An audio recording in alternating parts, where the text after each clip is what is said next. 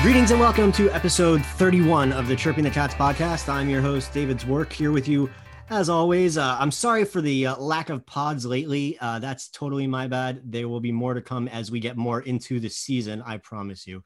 But as we talk about that season, let's talk about the Panthers because times are good. And uh, who else to chat with me about the Panthers than avid Panthers follower and uh, fellow goaltender, Local 10's Ian Margol. Ian, what's up, man? Good to see you again. Hey, buddy, it's always fun to do this. Happy that we're getting to do another one uh, at a pretty nice point in the season here. Yes, the Panthers are flying high right now. Uh, currently tied for second place in the division, just absolutely chugging along and been in the top five in the league all year. And uh, let's start off by talking about goalie Sergei Bobrovsky because I, I think he's starting to and not starting to actually. Like it's been a while. I think he's he's the guy they were hoping that they were getting when they signed him. He's been incredibly consistent. He's not giving up any cheap goals anymore. And i think you can see that there's a confidence from his teammates when he's out there now. And i think the other thing is and you and i had talked about this a lot not only is he not giving up the softy which you know what? A goalie's going to give up a softy every once in a while. And you got and that's just part of the game. Um, however he's making the save he's not expected to. He's making the save on the high danger chance. And that just wasn't happening for a long time with Bob this season. The moment that I realized that he really had turned the corner was uh, three games ago. He made there was a someone coming in on break. He makes a, a, blocker save, sliding to the right on a breakaway. It was a beautiful play, beautiful save, and then immediately the Panthers went down the other way. Barkov picked a guy's pocket, made that ridiculous play, and it was it was the Vatrano goal where Vatrano just sort of looked at looked at Barkov. Yeah, like, where Barkov stole the puck, and the guy was too busy figuring out what was going on to realize he slid right into their goalie. Correct, but that play doesn't happen and the momentum does not continue to swing in the Panthers' favor there if Bob doesn't make the big save. So when you have a number one goalie, a legitimate number one goalie, and I'm not going to talk about the contract that is overblown. I have we've all talked about that a million times. When you have a legitimate number one goalie, regardless of what they're being paid, you want them to keep you in the game. You want them to make a save. You want them to make the saves they're expected to, and then you want them to make a save or two every single game that give you a chance to win. That's the difference between a Vasilevskiy and some of these other guys that are the top goaltenders in the league. They make the extra saves that give your team a chance. There's a reason Tampa's plus 35 right now, something ridiculous like that. Andrei Vasilevskiy is in a league of his own. That, you know, sure. Yeah, but the thing is, you can when when the Panthers hit that streak of hot goaltenders, when they hit Vasilevskiy, when they hit Bernier, when they hit those other guys, they were making saves despite being peppered with shots that gave their teams a, their team a chance. And Bob is doing that, and Bob is gaining that form even earlier than he normally would in a season, and it's really really great to see for the Panthers. Yeah, he just overall he's appeared so much more confident. But in you know, he always has been pretty even keel when you know after games or practices or whatever. He's always pretty much the same Bob. But eh, I just feel like early in the season, for whatever reason, I I kept going back to his footwork. It just looked like he he didn't look comfortable in the crease. Sure. He was really wishy washy for a horrible term to use there but he's just out there now. He's making sharper moves in the crease. He's out on top. He's challenging. He's talking to his teammates. You can often see he's smiling through his mask out there, which I think is an incredible sign of how calm he is and how locked in and comfortable he is. And and that's Bob, right? Well, sure. And how many times early in the season, and I'm going to use a phrase here that that I hope you'll understand as a goaltender, but how many times do we find him swimming in his crease? Oh, yeah. How many times did we see him make a save. Maybe he overslides, and all he has to do, all he can do is sprawl out to the other way to hopefully get there to make a save. That's what I mean by swimming in the crease when you're just making a desperation move to try to put something in the way. And that's part of goaltending sometimes, but it should be a last resort. We were seeing Bob swimming in the crease, and we were seeing Bob lack that confidence that you and I, when we talked about Bob coming into the coming in, what really stood out to us was, especially in practices, even in the games, he doesn't have to make extra moves. He's not the biggest goaltender in the world. He's not a Connor Hellebuyck. Uh, uh, he's not a Hellebuyck who's going to cover the entire net because he's huge. but he doesn't have to make extra moves either. Now we are starting to see that calmness, that confidence, that sureness in his movements that he is going to make the saves. He's not looking behind him after he makes saves right now. It just looks like a more confident, solid Bobrovsky, and the save percentage is climbing its way back up. And and Blue Jackets fans are going to continue to call him four goal Bob because again they scored four goals on him. Two of them total flukes. You and I, you and I, I think will completely yeah, agree. And I'm also not going to fault him for a guy getting left alone for a one time or two feet on top of the crease. I mean, you know, it's like I don't think there were a single one of those goals that that you can that you can totally blame on Bob even a little bit. The especially the third period goals were complete flukes. They bounced off of things, but nonetheless, that that's the save percentage is climbing. The record, I mean, you can't question his record. 10 2 and 2 is fantastic. Um, you like to see the goals against come down a little bit. It is coming down. It's now at just over three. It will continue to drop. I, I am. I feel good about where Bob is, and I was certainly not scared to criticize early on in the season, and I, I feel good about where he is now. Yeah, I, I mean, looking at his numbers over the last uh, couple of weeks, um, five one and one. His save percentage is up at 919, which you know you get above 920 and you know that that you're talking about like all-star like yep. type stats. His goals against still you know 2.7 it's time eh, bob in bob terms 2.7 would have been lovely last season. I think he either got it just 2-3 or like 3.01 at the very end of last season. But just getting the save percentage above 900 getting the goals against under three on top of how the team is playing in front of him uh, I mean, you see it. It's a recipe for for winning and for success, and that's what we're seeing on the ice.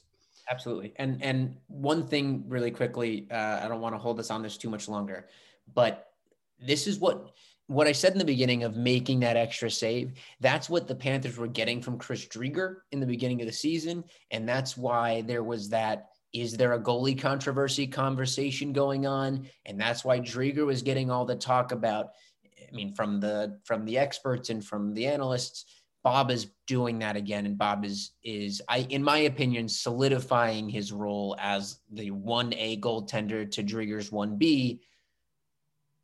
Not because Driedger's had a down, you know, Driedger had a, a not a great outing last time, but nonetheless, but because Bob is showing up and Bob is showing up and playing like the goalie he can be.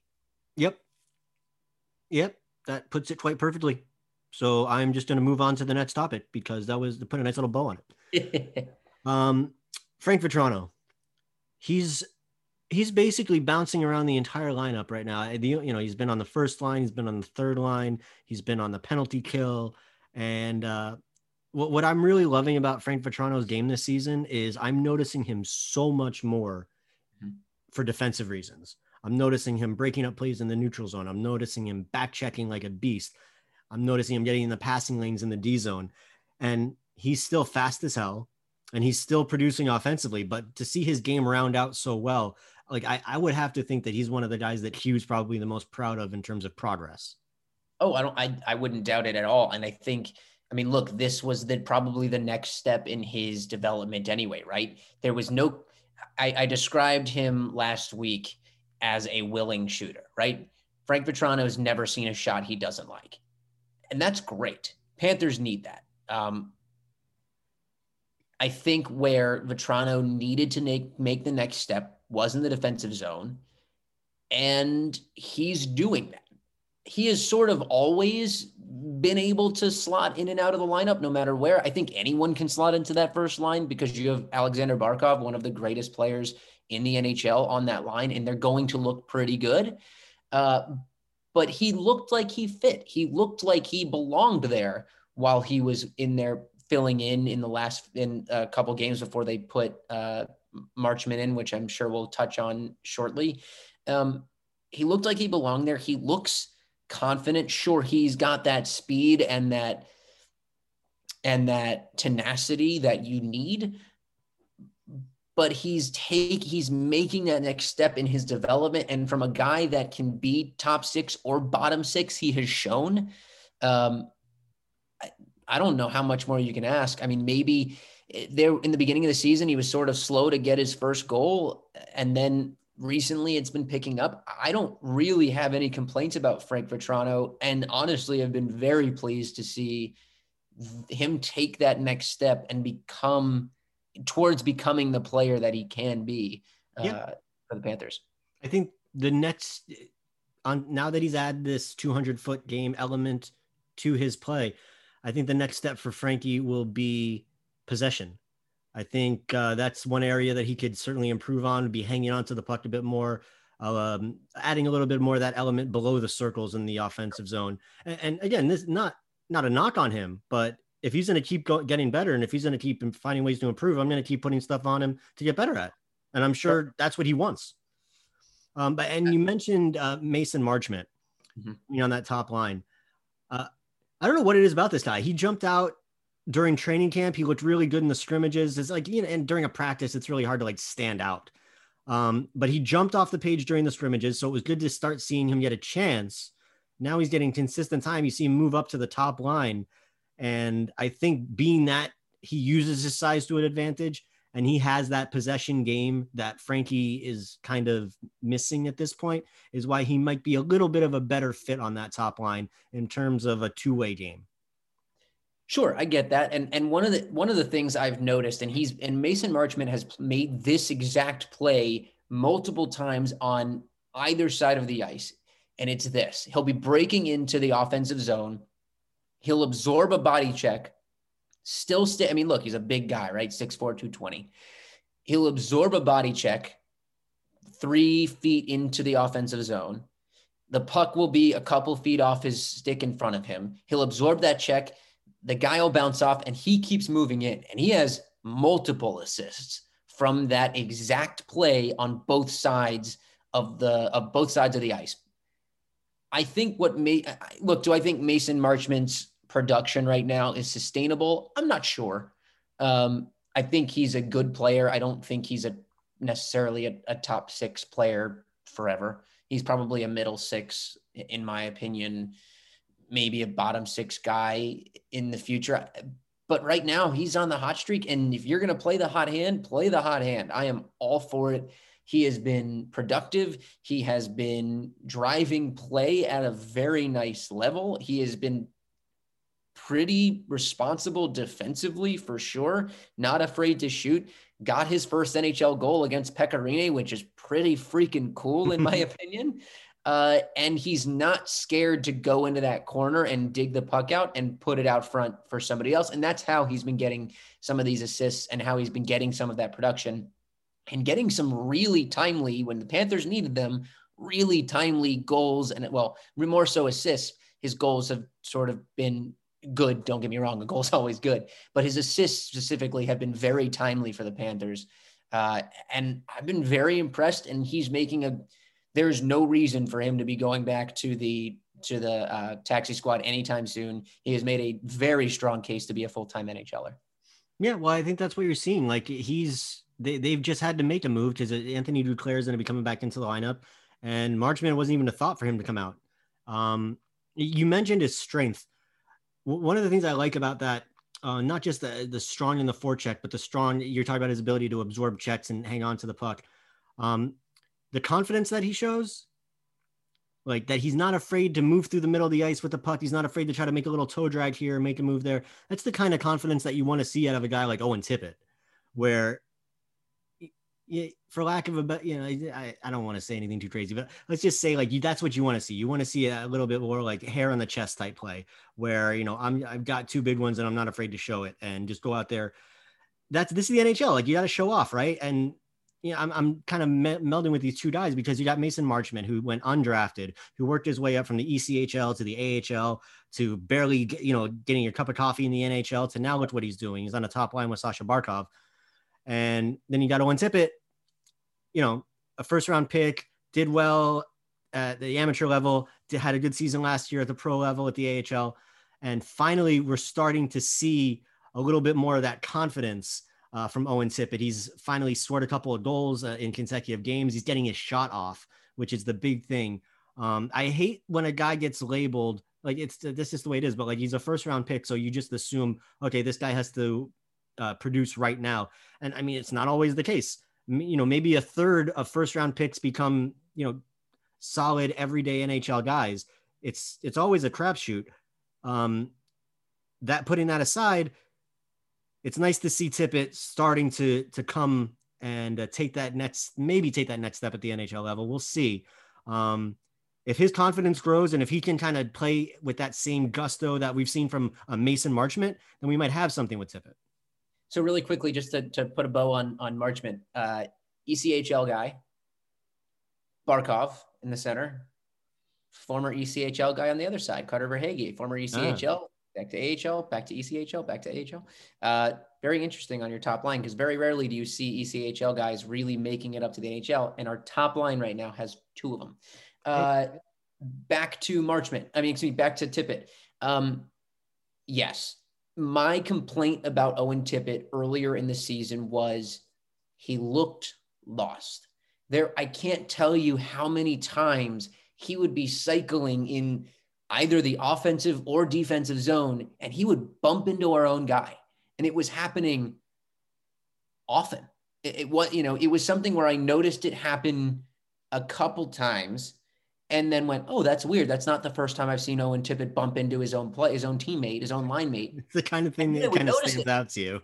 And then it, but then it, it, you know, it stood out after it once or twice, and then I saw it a few more times, and it just looked like he was lost. And that's it. Is so it was so disappointing because he looked like a different guy in the AHL last year. And he looked like that guy in training camp this year. And he looked like he could be making that step. And it was a little bit frustrating from a fan perspective to see him almost regress. But two goals in two games, willing to let that shot go. It seems like he's sort of, let me get the Austin Powers in here. He's, he's, found his mojo a little yeah. bit.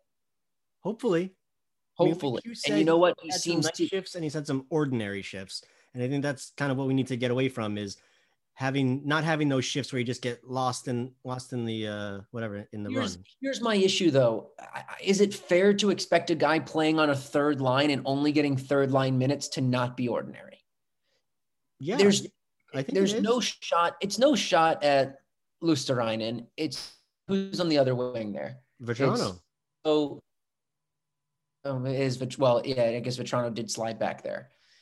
That's the grip. Oh, that's the grip it and rip it line. That's what I texted you a couple days ago. It's that's the grip it and rip it line. It's I like it. The two guys who have got two guys who have never seen a shot they don't like and Luostarinen. Um, I would like to see, and actually, you know what? In the two, it, I think in the, the two goals he has, the two goals that Vatrano has been back on that line. No, two games in a row because they yeah, put yeah because Marchment's been on the top line for at least uh, three games now. Right. I want to see that confidence from Owen Tippett. I want to see him on the ice. Look, you ha- the kid has a world class shot. That is what he is known for. And red hair. Those are the two things. Owen Tippett, right? Redhead, kid can shoot. When we lost Mike Hoffman, and you and I talked about, and I, I brought this up in our uh, the preview podcast we did back in January. The the production you lost with Mike Hoffman, who, you know, let's ignore the defensive side of his game, is significant. Mm, you, the hope would be Owen Tippett could provide some of that. Some of these guys provide, provide some of that. I hope Tippett gets some more confidence and can start continue shooting like he is and continue playing like he is and bring those moments without the puck to putting himself in the right position, not hesitating, really maybe push for some top six minutes and and, see what we can really get out of him and see what we can really what we can really see from the uh from the tipster over there.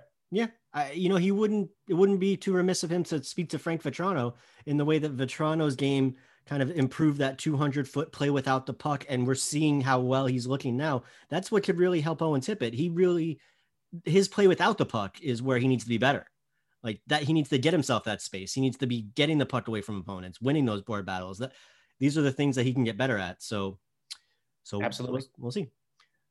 All right. So from one young first round pick to the next, uh, we got a, a glimpse of Grigori Denisenko in the NHL. We, we got two games. Um, it, it was really weird watching him because I felt like when he had the puck, he wasn't that strong on the puck. But when he went after it on, on the boards or when he was trying to take it away from somebody, he showed incredible strength. Um, we talked about the confidence issue with Owen Tippett. I don't know if that would be a similar thing with Denisenko. Um, you, you, you saw why he's so highly regarded, but just like when I saw him play in the KHL, seeing him play now with Florida, like he just seems to be a step behind. And, and, and kind of like how you talked about Owen Tippett getting lost. That's something that I noticed about Denisenko is when, when I tried to just watch him on the ice, whether it was training camp, the scrimmages, or whether it's now, he, he just gets lost out there. And it, doesn't really make sense for somebody with so much skill. The Grigori Denisenko sort of the the reputation he has built is based on his international play, his WJC play. It's based on his top six minutes. And both when he was in the KHL and now, he's not getting those top line minutes. And I think there are two different types of top line players. There are guys like Alexander Barkov and Jonathan Huberdeau who are elite players that can be elite players on the first, second, third, or fourth line. No matter where you put them, they're going to make the people next to them better. Um, my concern and, and it's not fair to put the word concern on on Denisenko, but I'm going to use it only because this is not exactly his first pro season, right? He played pro hockey in the KHL. My concern is that Denisenko is, an, is the other kind, kind of guy that is a guy that can play at a high level with high level guys around him. He needs to be the one to to justify his first round stock he needs to be that guy that's making the other players on his line better. And i think we saw flashes of that.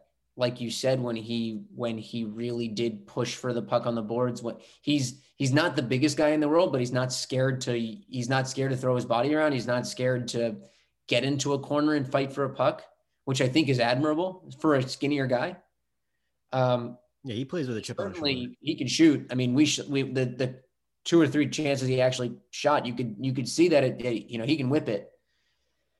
He's actually uh, very much kind of like a Vincent Trocheck, or at least like you would. That's kind of when he's playing World Juniors. Back too soon.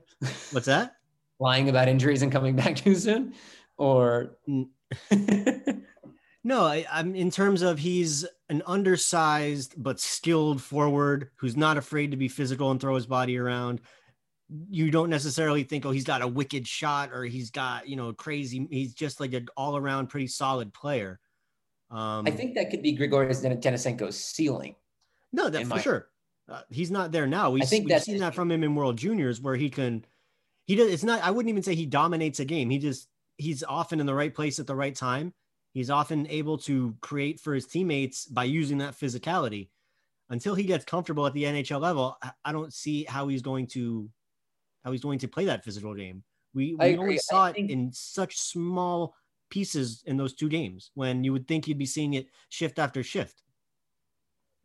We talked about this, and I apologize for interrupting before. Uh, we talked about this in the in the preview season preview pod. This is a guy that needs time in the AHL. This is a guy that needs time to develop a little bit. This is a guy that I think in you give him, I think he needs the Tippett treatment. I think you keep giving him a, a shot up here and see if he's ready, but you got to challenge him to, to up his game to a level that justifies the draft pick that he was. A uh, first of all, let me clarify that it is never up to a per. It is never up to a player to Eh, well, they don't decide where they're drafted. Correct. They don't decide where they're drafted. However, you don't get to rest on your laurels either. You need to be pushing yourself to be better. You need to be pushing yourself. And I think we were expecting that in the KHL.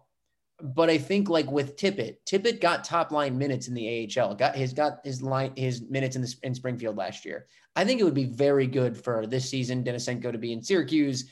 Uh, you know, next season hopefully in uh, the Carolinas, and with the AHL. I think that he needs the top line minutes in a pro style game where he can really put it together because I think you can see in flashes how good he can be. I just worry that if he's not a guy, look, you were able to rush a Huberdeau and a Barkov into the NHL because, and they turned out to be where they are now, right? I don't think Denisenko's that guy. Well, I don't think Denisenko's that guy. They and were I, I want him to ahead be, of where he is at, his, at Denisenko's age. Huberdeau and Barkov were, you know, much better players at that time. Right. But no, like, I, right. But I does, wonder because I agree with you that what he needs is the seasoning. He yeah. was getting that in Syracuse. He was scoring in Syracuse. And then he got called up and he went on the taxi squad. He got his two games. Now he's back in the taxi squad. Um, I have to wonder, like, why why would they pull him up as he was, you know, on that path in Syracuse? Could it be because perhaps they want him to be learning the Panther systems, what Q is teaching, which isn't happening necessarily in Syracuse because sure. it's not the Panthers AHL affiliate, it's Tampa's AHL affiliate. Sure. And it's Tampa's AHL coaching staff. So that I'm just trying to figure out why would you take him away from Syracuse when we agree that that's where he needed to be on that path, getting those minutes, building that confidence, getting the ice time. And then he comes here to do practices with the taxi squad. Why? You and I are totally on the same page about this. Denisenko the word you used was seasoning. It's the correct one. He needs that time in the NHL, uh, in the AHL, excuse me. He needs that time on top minutes. I, I do not understand what putting him in an NHL practice does. I mean, look, it, it's the same thing with Desrosiers, right? I mean, he's sitting there doing not, but, but I don't think his ceiling is as high as Denisenko. Any of these guys that are sitting on the taxi squad, it should not be your top guys. They should he should be back down in the AHL. I hope they send him there. I hope this is just temporary for him in the taxi squad. And I hope that unless they're going to bring him back to the NHL squad, which I don't know how much good that's doing him putting him on a third and fourth line anyway. It's not the kind of minutes he's going to succeed in. It's not the kind of minutes that are going to boost his game.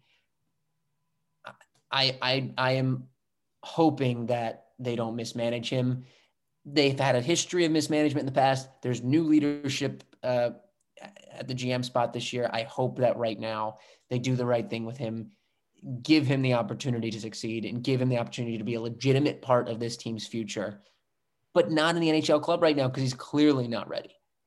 Yeah, it, you have to wonder how much the the COVID and, and how the taxi squad is even an option and and, again, sharing AHL teams. There, there's so many circumstances this season that are so unique and foreign sure. to, to the normal. So I mm-hmm. guess at the end of the day, we just have to hope that perhaps being here with the team is going to be what's best for him in the long run. But we're just but, gonna have to wait and see, right? But really quickly, it's I mean, it, yes, I would agree with you if he was in the AHL at, at Syracuse getting third line minutes. He's not. He's not. He's he's he's in Tampa's. He was in Tampa's system, right? Well, I mean, he's he's playing for Tampa's AHL team, and he was getting top minutes. Yeah, no, he was playing well. He was really starting to come around. He was starting to look more comfortable. So, and I, I mean, I get that's why they wanted to bring him up. Yeah, I, it's just like I, I don't know, damned if you do, damned if you don't. It's tough.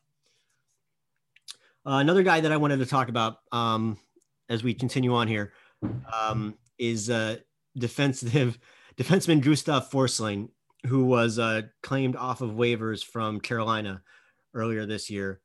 Um, there's a lot to like about Forsling. He shows great instincts. He, he jumps into the play at the right times. He doesn't get caught. Um, so he's got a really good hockey sense. He reads plays well, and so it's understandable why uh, why Coach Q likes him. Um, and I like how well he plays without the puck too. He's one of these defensemen that's really good at reading uh, with his feet. Really good pivot, quick feet, good acceleration. One of the one of the things I've noticed, Ian, I'm really curious if you or, or really anybody else has noticed this as well. I I've noticed many times where it just looks like there are communications issues with Forsling on the ice, whether it's in the defensive zone or whether it's on the rush. Um, I like once or twice. I get obviously new player, new team, new systems, all that. When it continuously happens, I, I have to wonder maybe this is a player issue. Maybe this is why the player was available in the first place. I, I don't know. Uh, are you seeing anything like that? Um, yeah. And here's the thing with Gustav Forsling. I think ideally he's a number seven defenseman. I think he's a seventh guy. Yeah. Here's the thing. I'm going to give the guy credit in that he is pushing play offensively. This is, if you look statistically, look at the data, it obviously look it's a it's a it's a small uh, sample size with him, but nonetheless, he's pushing play as a defenseman, the best he has in his career. The problem is realistically, when you balance that out with his play defensively, it's probably net neutral. Um, yeah, I've seen a couple moments where he's been caught behind a play or chase. He, ch- I saw him. Um, one of the Columbus goals from the last game where the Panthers had that uh, epic comeback. I think it was the first one. Was it the first one or the second one? I think it was the first one where he and Yandle were on the ice together. it was which it was one of the one. Bjork, one of the Bjorkstrand goals. Oh no, um, no, no! You're right. It was the second one where the where the, he and another defenseman yeah. went behind the net and they left Bjorkstrand all chased, alone. He right chased someone behind the net. They they both were in the wrong. I mean, one of them. First of all, I don't know why you chase a guy around in that scenario. You you easily could cut him off on their side. Nonetheless, I'm not. I'm never. You know, I never. I don't play defense, but yeah, I've seen that. Um, I do. I really. I really enjoy watching him push play offensively. He's again, ideally, a number seven defenseman. And right now, he's, you know, the Panthers have improved defensively, period. Right? There's no question. They're still prob they still probably need one guy to be maybe you need one more guy. I don't know. To me, for first of all, I thought uh, Connauton was playing great, in my opinion, defensively. Um, he doesn't push offense like Forsling does, but I, I, think he was a little bit more solid defensively, maybe than Forsling.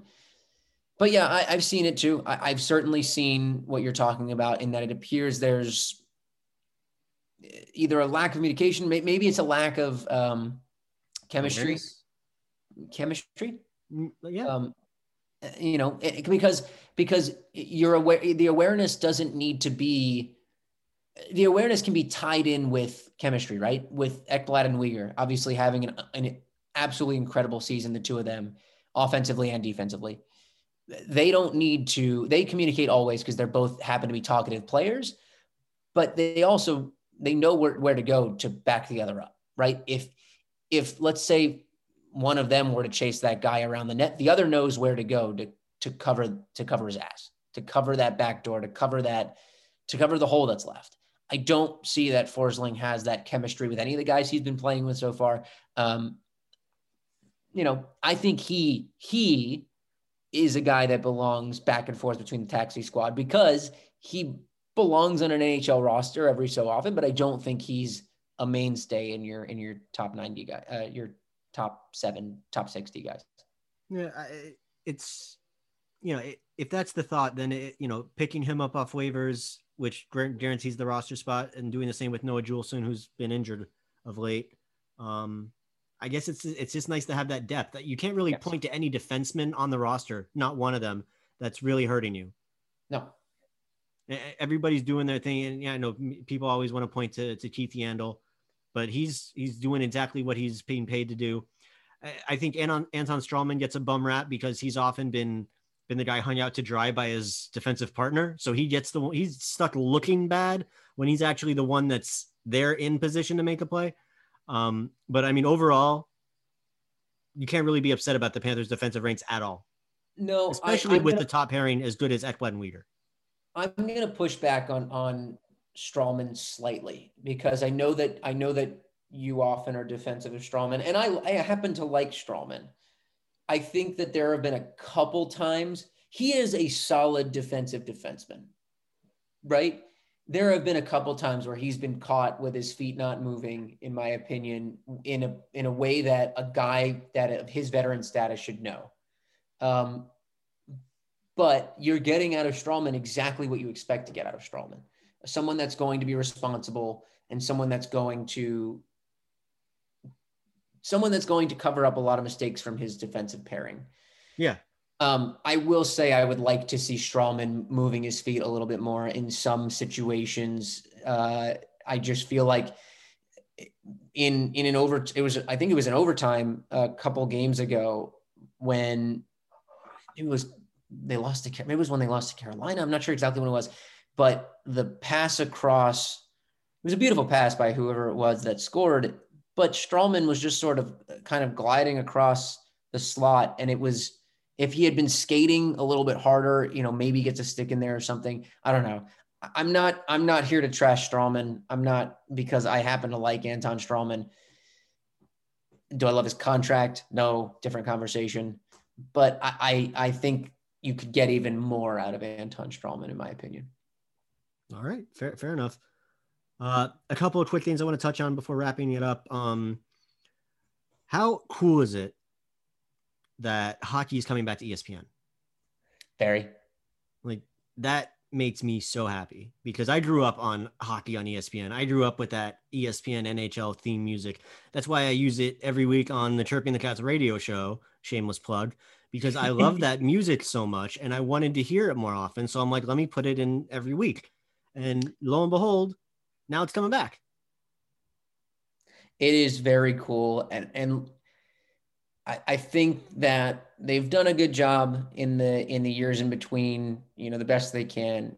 But the platform that ESPN provides is you, you can't match it. Um, I yeah. think it's I think it's great for the NHL. I think it's great for the teams. I think it's great for the players. The visibility is phenomenal. Um, and I mean, look, is hockey the biggest sport in the United States?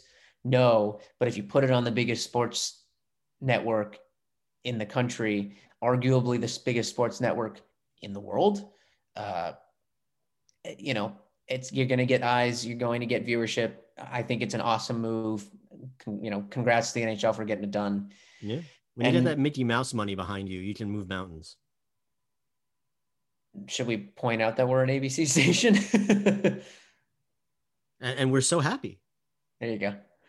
See if see if that uh see if that does anything for us uh, fast forward. No, I'm just saying, like, you, you, know, Disney is kind of taking over everything right now. Um, but it, I, you know, get get hockey back in the mainstream, like get it back. Like as you said, the most watched network around, like that. You know, hockey fans know to look for hockey games on NBCSN and the NHL network, but casual sports fans certainly don't. No. No, so, and and, and, also not just on the air or not the games, but now with the with the network carrying the games, they're going to be in the Sports Center more often. God right. willing, we get like an NHL tonight or something like that that returns. They you know they have basketball shows, they have football shows. Now they're going to be carrying. They're going to be the exclusive rights holder of the NHL. I would hope they put together a hockey show. I would hope so. I would hope so. They have the guys to do it. Uh, I mean, think just put Bucci in there, let Bucci in there, yeah. and, and, see what see what he does. I mean, that Bucci would be and Melrose yeah. I mean, that would be, first of all, that would be like the swaggiest show of all time. uh, but yeah. I would love, I would tune into that. I would absolutely love that. And it's just, not everyone gets NHL Network, cough, cough, YouTube TV. Not everybody gets, uh, you know, the the local Fox Sports, cough, cough, YouTube TV, uh, and you know everybody gets ESPN um, it, it, that'll be it'll be really great for the NHL, really great for these guys. I'm excited about it. I will say it is hilarious how you have to watch your Panther games because you you often are texting me during games and I you're reacting to things on my phone that I saw like three minutes ago. I am so, so far behind. it's always so funny. So, like kudos, score kudos. a goal and I'll have totally moved on from it, and then all of a sudden it's like, God damn it! my yeah, phone blowing I, up. Like, what was that? You know what's what's if you just follow my Twitter feed, I get I get almost zero engagement, and it's not because no one actually sees it, but it's because it's a solid two minutes behind literally everybody else. Um, my issue is I have YouTube TV. Uh, because of that, I've had to download the Fox Sports Go app and use. Uh, I'm gonna get shut down for this. Use my father's login because he has uh, Direct TV, and I'm able to log into Fox Sports Go through that. And it's a wonderful service. I'm glad I have it. It is not helpful for me in my uh, trying to be timely, but yeah, no, it's uh, you can't win every Oh, battle. no, You still get to win what you see the games. I, apparently, I can't win any battle, so it's fine. Right. Uh, but Right. let's Well- let's talk a little about how. let's talk about some actual winning battles. There you go. Nice transition. Yeah. Um, so the Panthers, I am perfectly comfortable saying at this point, as we record this, I think two games uh, before the uh, halfway point of the season of the schedule, I am perfectly comfortable saying right now that if they do not make the playoffs, it will be the biggest earmuffs fucking disaster th- that this team has had, it, maybe ever, because they are right now like they look like a really good team. You know, Yep. that's first and foremost. They look like they are set. They look like they are built to win playoff rounds. But if you look just numbers wise, right now, as the as it stands in the standings, they're 12 points up on the first team out of the playoff, which means that's Columbus. Columbus would have had to get into the playoffs over the Panthers. To, for them to knock out the Panthers, they have to make up a 12 point difference, and Florida has two games in hand with Right. those 12 points. And this is at the halfway point of the season.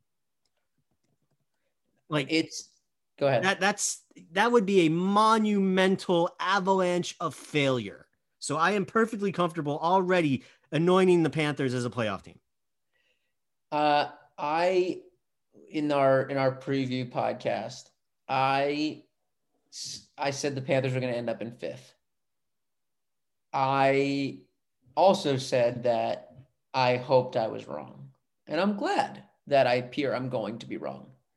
Um, the if there were ever a team that could find a way to do it, it's the Florida Panthers. And by it, I mean But this isn't our are the Panthers that you and I grew up with. They're, correct. this isn't the Panthers that you know no, and here's why. suffered with. because and here's why because the panthers we grew up with would be losing games right now and would make a furious run with 20 games left and get within two points and miss out Yeah.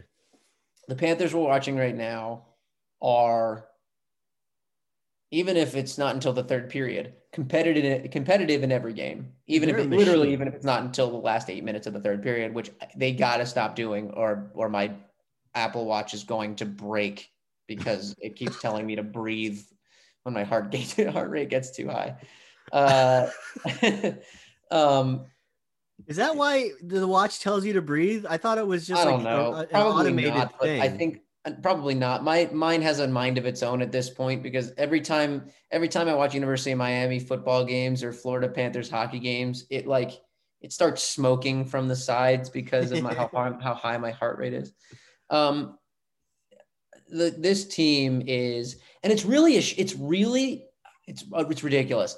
Finally, that we have a we see a team that we're like, wow, this is a legitimately good, probably a playoff team. Hopefully, getting past the first round. Fingers crossed, toes crossed, eyes crossed. And they, we don't get to see them play against anyone else except for seven teams, and three of those teams are real stinkers. I mean, it's a little bit of a shock, right? That Dallas is such a is such a bum of a team this season, and you know, I don't know what the heck's happening in Columbus and Nashville's a shock. You know, Detroit's not really a shock. Everybody knew they were going to be the bottom feeder, but you know, um, Dallas still I has mean- some games to make up. I'm, I'm not giving up on Dallas just yet. Radulov's been out. Ben Bishop's been out. I'm, I'm not giving up on Dallas just yet. Nashville. Dallas. I, I know Dallas I is look so. Dallas, but Dallas has played 22 games. They're only they only have Tampa only uh, they only have three games in hand in Ta- on Tampa. Well, I'm not thinking that, not like I'm they're saying they're going to catch up on Tampa. I'm saying Dallas may compete for a playoff spot. I'm not. I'm not saying that they're in the bottom of the division just yet. That's that's what I'm saying. Sure. I don't consider them with Detroit. What Nashville is desperately trying to avoid. What Columbus is shockingly No. trying to avoid because they can't keep the puck out of their own net, which I don't know how that's Just- possible. Yeah, no, but and and- you're right. If you look at their point percentage, it is their point percentage is fourth in the uh it, well, excuse me, it's fifth in the division behind Chicago. I think, Um, their- I think their best hockey is still ahead of them with Dallas. So I'm, I I'm would- just I not writing I- them off just yet. I would imagine Dallas and Chicago are probably neck and neck by the end of the season. Uh, it would take a, a monumental collapse for the Florida Panthers not to be in a one, two, or three spot. My assumption is probably a three based on how Carolina seems to have their number. However, you never know what happens with Florida and Tampa because apparently the Panthers figure out how to play against Andre Vasilevskiy and no one else has. Um, Tampa's So- also getting that amazing deadline pickup of uh, Nikita Kucherov. yeah, that'll be. They're be- kicking the league's ass, and their best player is not even in the lineup. Isn't that amazing? Isn't it? Well, their best non-goalie. David, they're plus 34. They're plus 34, and Kucherov isn't playing. Yeah. Are, that is, they are so freaking good. Yeah. And the Maple Leafs are a crazy exciting team to watch. And I mean, and, and the Maple Leafs are kind of like Tampa without the goaltender, Correct. and without the headman. Correct. And and Vegas is fun to watch, and Minnesota's very fun to watch. Uh, Shout out Kaprizov, to- man. what? Kaprizov. Kaprizov is amazing. Are you All the kidding me? KHL guys are starting to take over now. What he's nice. doing, I thought he had a natural hat trick last night, but someone scored between his second and his third, which was a real bummer. Uh, someone scored an empty netter between his second and his third. They brought the goalie back in, and then he scored his third on the goalie. So just to make just to make it a little harder on himself, he waited until they brought the goalie back in to score his I love third it. to put his first hat trick in. Uh, Tough Russian. He's like, no, I don't want your empty net. Put Right. goalie back in. I beat him again. um, it so back to the original the point I was making before we got on this entire tangent was it's really disappointing that we don't get to see the Panthers play anyone except for Carolina and Tampa and expect them to have a, a- a- you know you expect the Panthers to beat Chicago, Columbus, Nashville, Dallas, and Detroit at this point. Well, this They're going to be we good do. games. Don't get This me wrong. This season we do. Correct. Traditionally, Correct. we're the team hoping to, you know, we're that other team Correct. that hopes to beat the team that's supposed to beat you. Correct. Um, they're going to have good games against Dallas. Dallas is a better team than the record shows. They're going to have good games against Columbus because Columbus just has our number. Uh, and Nashville and Detroit, yikes. Uh, but I don't. You don't know what you're going to get with Chicago. This these two games are going to be very interesting. Uh, it's a, I think it's a, a very different team than they played in the first two games of the season. Um, but it's disappointing that we don't get to see the Panthers play against someone like Toronto, play against someone like the Islanders, play against someone like Boston, uh, and and Hmm. see some of these teams that We might. normally they'd see a few times during the season. They just have to Um, do something they haven't done in 26 years, 25 years. Win a playoff round. Win a playoff round. You know, it's just that. That if they, they have to do two of those this year for them to play any of those teams, and that means beating beating Carolina and Tampa probably, Tampa. I mean, unless Chicago or Dallas has some awesome first round upset. yeah, sure. I, I mean, Tampa lost in the first round two years ago to Bob. I was going to say to Bob, uh, you know, look, I think honestly, with how the Panthers have played against Tampa and versus, versus how they played against Carolina, I'd almost rather see Tampa, but Kucherov's coming back, so like uh, maybe not. Look, whoever it is, I, I don't. I don't even want to play that game. I just whoever it is, that's who we line up against. It's nice It's to going see to be one- it- competing with everyone. It's likely going to be one of the two of them first, and one of the two of them is going to play either Chicago or Dallas, likely in the first round. Um, so you know what? I I think I'm I don't wanna glad to just be- give up on first place. They're one point back of first place right now at the halfway. I'm not going to give up on first place. It, I'm not going to give up on first place. It's possible. I, I expect two or three, but I also I'm I am going to say, and I'm gonna I'm gonna eat a whole piece of humble pie right here. I am eating my words that I said they're going to end up in fifth. Uh, I'm happy that I was wrong. Hit me with the Twitter hate. Cancel me. Don't care. Uh, Keep it kind on the Chirping the Cats podcast. there you go. Uh, this is a playoff team. Enjoy it. Well, enjoy it. Let's not worry about be getting out of the first round yet. Let's worry about the fact that we're going to get to the first round and sit back and and relax and just freaking have fun. I mean, is it isn't it nice going into a game every single night and not hoping we get a point out of it, but expecting to get a point out? I mean, it's really nice. I don't, and even when they're down three points in so the that's period, what it's like to be a fan, New England fan. That's what it's like to be Montreal. is like, it isn't it nice to be three goals down in the third period and go, they're not out of it. They might not win, but they're not out of it. it's not nice to be down three goals in the third period, Yeah. clear, but No, it's like it's uncharted territory for Panthers fans right now because even the the few successful years they've had, uh, you know, since the millennium changed, you know, it, it hasn't been like this. It hasn't been at the top of the standings like that. That is something we have not seen, and honestly, like the way that the team is built, I, I'm thinking that this could be the start of something. They they got the right guy in the front office and they're able to manage these contracts long term, because Barkov and Huberdeau are both coming up soon. It, it's I don't know. I don't want to get too far ahead of myself, but I, I'm I'm kind of excited. I and really, really briefly, I want to touch on this because I I could go on for a little bit about it, but I want to touch on it very, very quickly. You and I texted about this a couple of days ago. What Lundell is doing in the pro leagues is very exciting to me. That is a guy, and this is not a shot at Alex Wennberg, and this is what I said to you a couple days ago. It's not a shot at Alex Wennberg. He's been fine. In fact, he's been a little better than fine. He's been good. Uh, I think you have a legitimate 2C in your first round pick of this past year. I don't I don't necessarily think bring him to the NHL this very second. Obviously, I want him to finish his season out. That's kind of the plan, I believe. I think you have a legitimate 2C in that pick from last year. I think the I think if you manage those contracts properly, which is which we expect, I think we expect at this point that it will be handled properly from what we've already seen. I mean, talent evaluation wise, there's no question the guy knows what he's doing. So now I thought you said I thought you said Talon evaluation. I went, stop it. No. no. talent evaluation wise, Zito, we can't argue he's done an amazing job. No. And he was the cap guy in Columbus. Mhm. Now, they Columbus and perhaps Zito, you know, had a reputation, have a reputation as a hard negotiator. So we'll see that this is this is a topic for another pod at another time, but Sure. um but we'll we'll see how that plays out. But for now, they for the next two three years with with the con- the low contracts they have Barkov and Huberdeau on, and the flexibility that they're going to have after this season again. I know, Ian, I'm excited. I am also excited. I'm very excited. And with that excitement in mind, I am going to wrap up episode 31 of the Chirping the Cats podcast.